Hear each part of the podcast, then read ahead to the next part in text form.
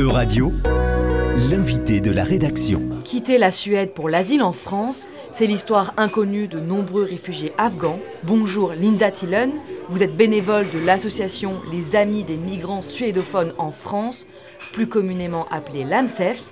Cette association a pour but d'aider des réfugiés qui arrivent depuis la Suède. Alors, pour commencer, pouvez-vous m'expliquer comment a été créée cette association Alors cette association a été créée en 2019 euh, suite à l'arrivée, euh, on va dire massive, euh, de jeunes réfugiés venus de Suède en France pour demander l'asile, alors qu'ils avaient vécu des années et des années en Suède sans obtenir l'asile. Donc le groupe euh, s'est créé euh, entre des personnes qui étaient actives. Euh, au début, c'était au sein de l'église suédoise parce que ces jeunes réfugiés venaient toquer à la porte de l'église suédoise dans le 17e pour demander de l'aide. Et ces personnes ont vu le besoin qu'il y avait de, traduction, d'aide matérielle, juste de soutien moral aussi dans, dans ce process. Euh, et l'AMSEF, euh, depuis, s'est développé en, une petite association. La plupart des bénévoles sont des Suédois qui vivent euh, à Paris. Et on essaye d'apporter de, l'aide dans le domaine juridique. Nous, on n'est pas, on pas avocat ou juriste, mais on met en lien, on fait des traductions, on peut, on peut donner conseil quand même, parce qu'on est devenu un peu spécialisé du coup sur cette niche, on va dire de demandeurs d'asile.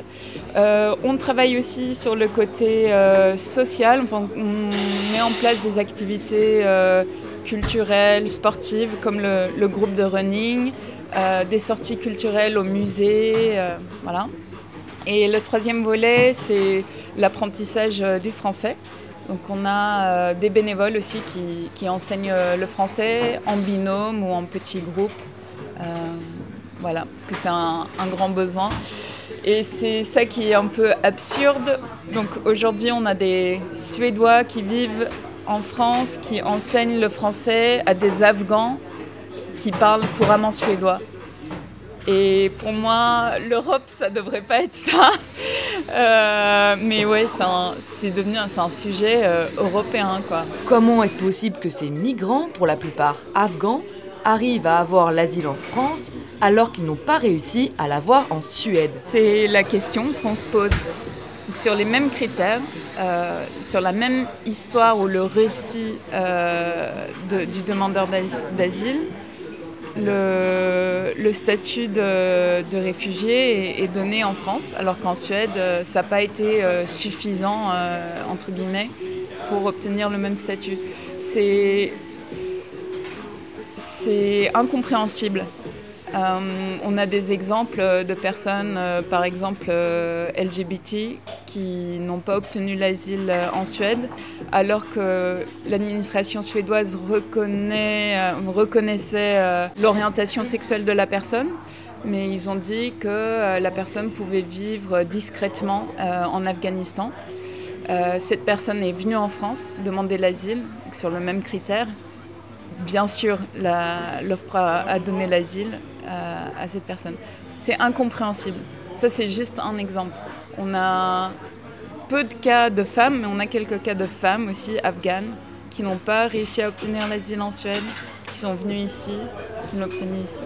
Que se passe-t-il concrètement lorsque la demande d'asile est refusée en Suède? Personne ne prend la responsabilité. Et ce qui est intéressant, c'est que donc la Suède ne donne pas l'asile, ces personnes afghanes ne sont pas expulsées en Afghanistan parce qu'en ce moment, il n'y a pas de ligne de compagnie aérienne qui veut y aller.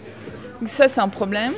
Donc ils sont vraiment euh, dans un entre-deux euh, où ils ne sont pas expulsables, mais ils n'ont pas l'asile non plus. Euh, la Suède n'a aucune idée de ce qui, ce qui, arrive à ces personnes, puisqu'elles viennent ici en France illégalement. Donc ils passent sous le radar. Et pour moi, c'est incompréhensible qu'on ne demande pas des comptes euh, à l'Office de migration suédoise. C'est comme si ces personnes euh, n'existaient pas. Et on sait, il y a eu des études faites sur le sujet, il y a une chercheuse qui travaille dessus, il y a beaucoup de suicides malheureusement dans ce groupe. Euh, les gens sont désespérés. Donc, le, gouvernement suédois ne, sait pas euh, si une personne s'est suicidée ou s'il si, s'il est parti en France et qu'il a obtenu l'asile. Aucune idée. C'est comme si, ils ont. C'est comme s'ils se moquaient de, de ces personnes. Qu'en est-il de la législation au niveau européen et français? Les personnes qui ont demandé l'asile sans l'obtenir en Suède, ils ne devraient pas avoir la possibilité de la demander en France. Mais ce qui se passe en pratique, c'est que leurs empreintes digitales ne sont pas retrouvées en France, pour la plupart.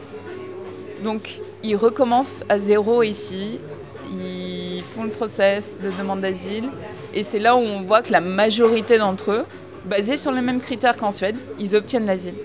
Après, il y a une petite minorité, on pense que c'est entre 20 et 30%, qui sont retrouvés dans le système, qui sont non dits dublinés ils sont censés retourner en Suède. Mais là aussi, c'est un peu flou. Euh, on peut faire des recours. On peut aussi essayer de passer inaperçu pendant 18 mois, ce que font beaucoup de personnes. Comment expliquez-vous cela? Est-ce qu'il y a, par exemple, un élément déclencheur, comme des résultats aux élections, qui auraient pu durcir des politiques en matière de demande d'asile? Si on pense que, que si on, voit un durcissement bah, depuis 2015, en 2015 il y a une, euh, ce que les Suédois appellent la grosse vague euh, d'immigration. Euh, et par la suite, oui, on a vu que les, hommes et femmes politiques suédois commençaient à durcir le discours et à mettre en place des mesures symboliques pour pour montrer qu'ils étaient euh, durs envers euh, les demandeurs d'asile. On pense que ce groupe euh, de jeunes Afghans, pour la plupart, quand ils arrivaient en, 2015 ou autour de 2015, ils étaient mineurs. C'est un groupe qui a été assez stigmatisé, qui a été vraiment pointé du doigt comme étant le problème. bon, je ne vais pas faire une longue parenthèse, mais c'est un groupe de jeunes hommes et l'extrême droite euh, a, construit toute une narrative autour de ce groupe. Je pense qu'elle c'est un peu ancré dans, le paysage médiatique euh, suédois. Enfin là, c'est, mon analyse. Euh, donc oui, on, voit un durcissement, on voit que l'extrême droite et la droite suédoise se créent un, profil sur ces questions-là. Enfin, ils mettent en avant à quel point ils ils sont durs sur, euh, sur la migration. Bien sûr, ça influence. Est-ce que vous faites des actions de plaidoyer auprès de l'Union européenne ou de gouvernement suédois? Alors l'AMSEF était une toute petite association, mais bien sûr on essaye de contacter euh, des personnes euh, comme des parlementaires suédois et aussi des parlementaires européens. Il y en a certains qui ont, qui ont répondu favorablement ou qui nous soutiennent en tout cas. Euh, par exemple, du parti de, la gauche suédoise, Vänsterpartiet, euh, certaines personnes sont, engagées, mais c'est trop peu, malheureusement. Euh, il y a eu des, manifestations à Stockholm où la, la, première ministre de l'époque, Magdalena Andersson, était venue, avait parlé avec euh, la, personne, euh, la personne qui était à l'origine de la manifestation. Malheureusement, ça donnait aucun, euh, aucune suite.